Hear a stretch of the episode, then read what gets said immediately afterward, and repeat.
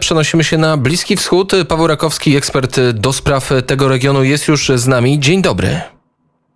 Dzień dobry, dzień dobry Państwu.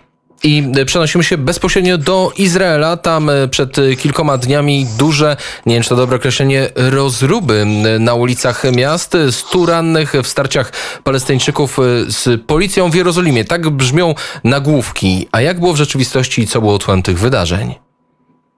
To znaczy od ponad tygodnia mamy e, cały okres e, napięcia pomiędzy e, arabskimi wyrostkami i swoimi odpowiednikami żydowskimi. Te, te zadymy nie mają tła politycznego stricte, są raczej pewnego rodzaju forma no, współczesności, to znaczy zdaniem, zdaniem psychologów lwia część młodzieży lewantyńskiej, która jest, która jest dość krewka w związku z, chociażby z klimatem. No, po, po okresie lockdownowym e, buzuje energią i ta energia przeszła bodajże półtora tygodnia temu w szereg różnych starć, znaczy, czy też raczej e, aktów chuligańskich, które zostały uwiecznione na social media i te, e, social, i te e, akty chuligańskie, między innymi jak Arabowie zaczepiają Hasydów, e, no, zyskało wielkie uznanie w, w internecie. No i tym samym sposobem spowodowało to reakcję e, żydowskich e, ekstremistów, którzy z hasłami śmierć Arabom wędrowali przez arabską część miasta, jak i też przede wszystkim pod bramą damastyńską, tam gdzie się znajduje znajduje centrum życia palestyńskiego e, w Świętym Mieście. E, no cóż, obserwatorzy zwracają uwagę na szereg różnych bardzo ważnych, ale już stricte politycznych wniosków e, z całych tych zdarzeń. To znaczy, po pierwsze, policja izraelska, która, no cóż, Bliski Wschód to nie jest Skandynawia. Policja izraelska inaczej reaguje, jeżeli awanturnikami są Żydzi, inaczej inne procedury ma, kiedy to są Arabowie. To powiedzmy, jak wygląda to, powiedzmy, jak wygląda to rozróżnienie w, w rzeczywistości. W, w, w, rzeczywistości wygląda tak, że jeśli są protesty e, czy też demonstracje arabskie, to policja od razu używa gazu łzawiącego, kulek kauczukowych, granatów ogłuszających. No i też e, oczywiście tego, te, tego, tego asortymentu nie ma e, w protestach chociażby ortodoksów, czy, czy też społeczności LGTB. Tutaj oczywiście Izrael, izraelska policja nie wykorzystuje takiego arsenału. Natomiast w ostatnich e, wydarzeniach w Jerozolimie widać, że izraelska policja e, no odstąpiła od swoich stałych procedur na rzecz e, armatek wodnych ze śmierdzącą cieczą. Później dość dużo mówi się o tym, że izraelska policja wyłapuje Arabów, którzy no, w pewien sposób się wyróżniają, no, którzy, którzy zostali spryskani tą, tą cieczą. Natomiast chodzi przede wszystkim o to, że Izrael zaczyna bardzo liczyć się z opinią świata arabskiego i muzułmańskiego szerzej, z którym chcę bardzo dobrze żyć, a takie obrazki e, zakrwawionych Palestyńczyków, czy też e, no takie jak do, do których przywykliśmy w ostatnich dekadach niestety, e, to wszystko spowodowałoby to, że sojusz izraelsko-arabski w pewien sposób by został zachwiany, czy też, czy też by został osłabiony, ponieważ też trzeba wziąć pod uwagę to, że zarówno w Egipcie, czy w Arabii Saudyjskiej, czy Emiratach Arabskich takie obrazki automaty Palestyńczyków bitych przez policjantów izraelskich, czy zakrwawionych. E, no, takie, takie obrazki automatycznie powodują wściekłość, no bo oficjalnie e, muszą te państwa wyrazić jednak sympatie propalestyńskie. Mówię tylko o oficjalnym stanowisku. Tak więc bardzo dużo komentatorów zwraca uwagę teraz na to, że jak bardzo Iran przejął e, aktywa palestyńskie, to znaczy komu zależy na tym, żeby na niepokojach pomiędzy Izraelczykami i Palestyńczykami w chwili obecnej. Wszyscy wskazują na Iran, chociażby w związku z tym, że no już wiadomo, że e, Iran przejął, Hamas przejął islamski dżihad finansowo i politycznie. Co więcej, tutaj zdaniem obserwatorów to krew palestyńska, która by była tak mocno eksponowana i przelewana przede wszystkim przez izraelską armię, czy też izraelską policję, miałaby doprowadzać do rozluźnienia relacji pomiędzy Izraelem a państwami arabskimi. A przypominam, że największym spoiwem pomiędzy światem arabskim, arabsko-sunnickim, a Izraelem e, w chwili obecnej jest oczywiście polityka antyirańska, czy też wspólne e, zagrożenie, jakie te kraje odczuwają względem Teheranu.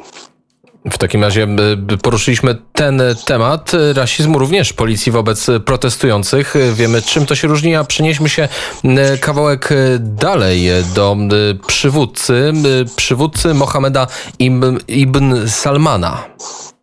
Tak, e, Mohammed ibn Salman, następca saudyjskiego tronu, udzielił bardzo znaczącego wywiadu w, e, tym tygodniu dla telewizji Al Arabiya. No oczywiście telewizja Al Arabiya to jest e, de facto własnością rodziny królewskiej.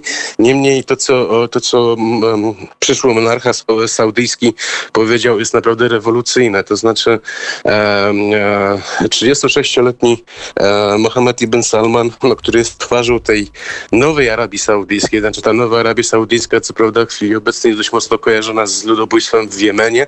Niemniej e, e, saudyjski polityk tak właściwie chce reformować kraj, to znaczy e, chce, żeby Arabia Saudyjska stała się państwem nieuzależnionym od ropy naftowej, tylko o nowoczesnej gospodarce i chce zainwestować petrokapitał w rozwój nie tylko e, swojego kraju, swojego królestwa, ale też całego regionu. No właśnie, e, bo Arabia Saudyjska ma swoją wizję, wizję rozwoju kraju, wizja 2030. Jak wychodzi tak. wypełnienie tej wizji?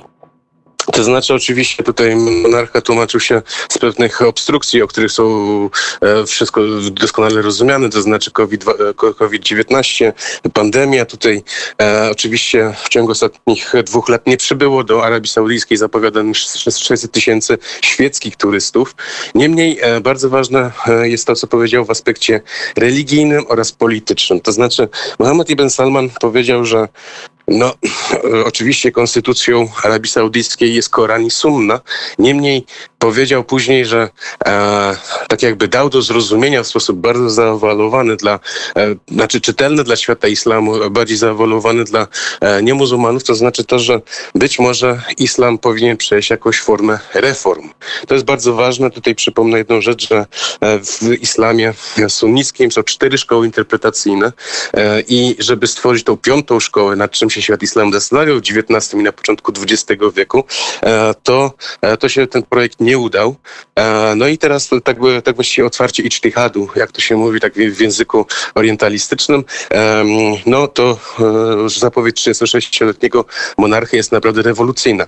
Niemniejszą rewolucją oczywiście też jest to, że monarcha wyraził e, zainteresowanie dialogiem z Iranem, wyraził zainteresowanie tym, żeby ułożyć relacje pomiędzy dwoma zwalczającymi się głównymi rywalami w regionie, że to jest zdaniem Mohameda ibn Salmana wykonalne. To jest bardzo ważne, no bo Mohamed ibn Salman przez, e, przez lata tak właściwie non-stop mówił o Iranie, tylko cały czas w negatywnym aspekcie. Kolejną bardzo ważną rzeczą jest e, też to, że e, Saudyjczyk przyznał, że wojna w Jemenie musi się zakończyć, czy też musi być jakieś rozwiązanie polityczne tego konfliktu. E, przypominam, że e, organizacje międzynarodowe wyliczają, że od 2015 roku, czyli od, od początku saudyjskiej inwazji na Jemen, e, głoduje ponad 30 milionów ludzi, no a prawie milion e, straciło życie. Tak więc, tak więc to, jest, to, jest, to jest to, co, to, co monarcha powiedział, ale czego jeszcze nie powiedział. To znaczy nie powiedział nic odnośnie Palestyny. Ani słowa. Oczywiście dziennikarz e, Al Arabi go też nie pytał, no bo też trzeba jednak wziąć pod uwagę to, że Mohammed ibn Salman znany jest tego, że... Że zna pytania. Słynny, znał pytania oraz też przede wszystkim to, że już był jeden dziennikarz saudyjski, który naprawdę tragicznie skończył, czyli Jamal Khashoggi, e, zamordowany w konsulacie e, saudyjskim w Stambule, e, jeszcze został poćwiartowany. Tak więc, tak więc oczywiście ze zrozumiałych, ze zrozumiałych względów dziennikarz się nie pytał odnośnie Palestyny, ale też monarcha nic nie powiedział. To jest bardzo ważne, to znaczy teraz komentatorzy się zastanawiają, czy to oznacza tak jakby przekreślenie wizji politycznej, która, która od lat już jest e, promowana, to znaczy, że państwo palestyńskie musi powstać tam, gdzie e, no, zdaniem demokratów powinno powstać, czy na zachodnim brzegu i w Gazie, czy też może jeszcze, jeszcze jest jakaś inna koncepcja, o której, o której nie mówił. Też jeszcze bardzo ważną, ważną, ważną rzeczą jest to, że Arabia Saudyjska, która się już przyznała do rozmów z Iranem w Bagdadzie, w irackiej stolicy, tak właściwie no, no, no cóż, największa e, złączność interesów pomiędzy, pomiędzy Arabią Saudyjską a Izrael to oczywiście jest polityka antyirańska. No i teraz jak dalszy proces normalizacji Izraela z państwami arabskimi będzie przebiegał, jeżeli, jeżeli nastąpi reset z e, tego świata z, z Iranem, no to to, to, to, jest, to jest bardzo ciekawe pytanie, którym się trzeba przyglądać. Natomiast znowu tutaj pojawia się kwestia Palestyna raczej jej nie, nie, nie wspomnienia odnośnie jej. To znaczy, że e, zdaniem komentatorów, e, to znaczy, że e, świat arabski w pewien sposób zrozumiał, że jeżeli nie powstanie państwo palestyńskie, to też wielkiej tragedii nie będzie. Tu postawimy trzy kropki, ale wróćmy do, wróćmy do gospodarki, bo jak pan wspomniał, saudyjski książę mówił, że na razie te plany wielkiej zapowiedzi wizji 2030 i odejścia od, no, od uzyskiwania takich dużych przychodów z ropy naftowej, no bo przecież jedna czwarta, jedna trzecia światowych zasobów ropy znajduje się właśnie w Arabii Saudyjskiej, więc jaki jest, jaki miał być w ogóle, jaki będzie plan na to odchodzenie, na te inne źródła przychodu z samej turystyki? Nie, e, turystyka jest jedną z bardzo ważnych elementów, które trzeba wziąć pod uwagę. To, że e, drugim bodajże dochodem dla Arabii Saudyjskiej to bardzo pokaźnym jest to, że tam się znajduje Mekka i Medyna i to są e, tak właściwie taka pielgrzymka. Czyli dalej mówimy o turystyce. Hajj, to jest, tak, tylko, tylko teraz ja, ja bym chciał sprecyzować, że, że tutaj mówię o, o pielgrzymce islamskiej, tak, czyli Hajj. A jest turystyka umra, świecka. Ale też jeszcze, która tak właściwie w ogóle, w ogóle nie istniała i, i ona być też, ona musi, zdaniem, zdaniem saudyjskich planów ma być częścią e, tak właściwie elementu e, kolejnego gospodarki, ale oczywiście to, to, to turystyka nie jest wszystkim. Przede wszystkim chodzi o to, że e, koncern Armaco, który tak właściwie no, zarządza tymi wszystkimi, ten koncern polami naftowymi, jak i też wydobyciem, jak i też przetworzeniem ropy naftowej, zamierza wejść też, dywersyfikować swoją aktywność w metalurgii, jak i też e, nawet i w działalność stoczniową. Kolejnym takim planem jest przede wszystkim zaktywizowanie e, obywateli Arabii Saudyjskiej do podjęcia pracy zarobkowej.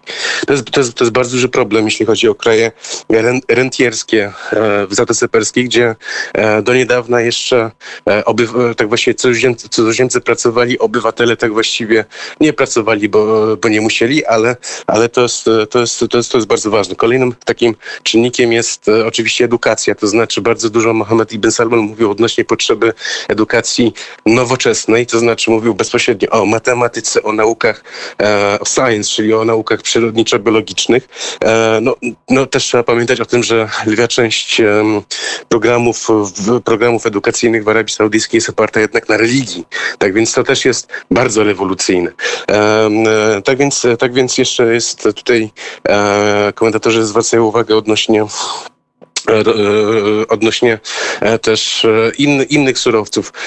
Rolnictwo, też, też inne jakieś formy tranzytu, przede wszystkim handlowe, budowa, rozbudowa portów, rozbudowa infrastruktury cywilnej. Tak więc, tak więc to, jest, to jest naprawdę bardzo dużo elementów, które, które Arabia Saudyjska potrzebuje, no bo Arabia Saudyjska też ma teraz bardzo duży problem, chociażby z tego względu, że przyrost młodych ludzi, którzy e, w pewien sposób e, nie mają perspektyw albo te perspektywy są dość mocno ograniczone, oczywiście automatycznie e, powodują podstawy pod niezadowolenie, a to niezadowolenie oczywiście może się przerodzić w jakąś próbę obalenia monarchii. Inna sprawa też jest to, że Arabia Saudyjska jest w pewien sposób w wielkiej zażyłości z wahabickim establishmentem. Ten establishment, e, co, co ciekawe, nie jest wpuszczany w ten projekt, to znaczy zarówno miasto Noem, jak i też e, projekt wybudowany Roshin, jak i też e, Al-Ulam, jak i też,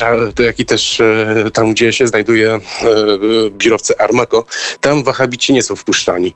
Tak więc, tak więc to też pokazuje tak, tak właśnie próbę pogodzenia tradycji i wytworzenia nowych rzeczywistości społecznych na rzecz rozwoju gospodarczego. Jeszcze zdaniem obserwatorów bardzo ważne jest e, co innego. Mianowicie tutaj wspomniałem o Czlihadu, czyli próbę otworzenia i stworzenia tej kolejnej piątej, e, piątej szkoły interpretacyjnej, czyli tego, nazwijmy to, w końcu liberalnego islamu, ponieważ e, takie coś od strony teologicznej tego czegoś takiego nie ma. Postępowy islam. To, czy może bardziej, bardziej adekwatny do XXI wieku. To e, zdaniem obserwatorów em, istotne jest to, że e, inspiracją do czegoś takiego nie jest Zachód i też konfrontacja z Zachodem, tylko kwestia Chin. To znaczy Chiny swoim przykładem, e, że w ciągu tych 60-70 lat nie dość, że nadrobiły zaległości wobec Zachodu, tylko też nawet prześ- prześcignęły ten Zachód.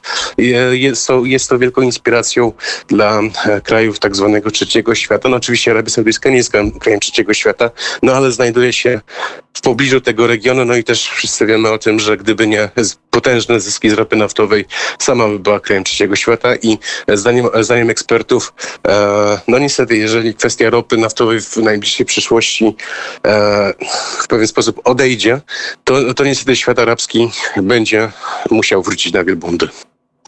I tu postawimy kropkę. Dziękuję serdecznie za tę podróż z Izraela do Arabii Saudyjskiej i całego świata Bliskiego Wschodu. Paweł Rakowski był gościem Kuriera w samo południe. Dziękuję i do usłyszenia. Dziękuję.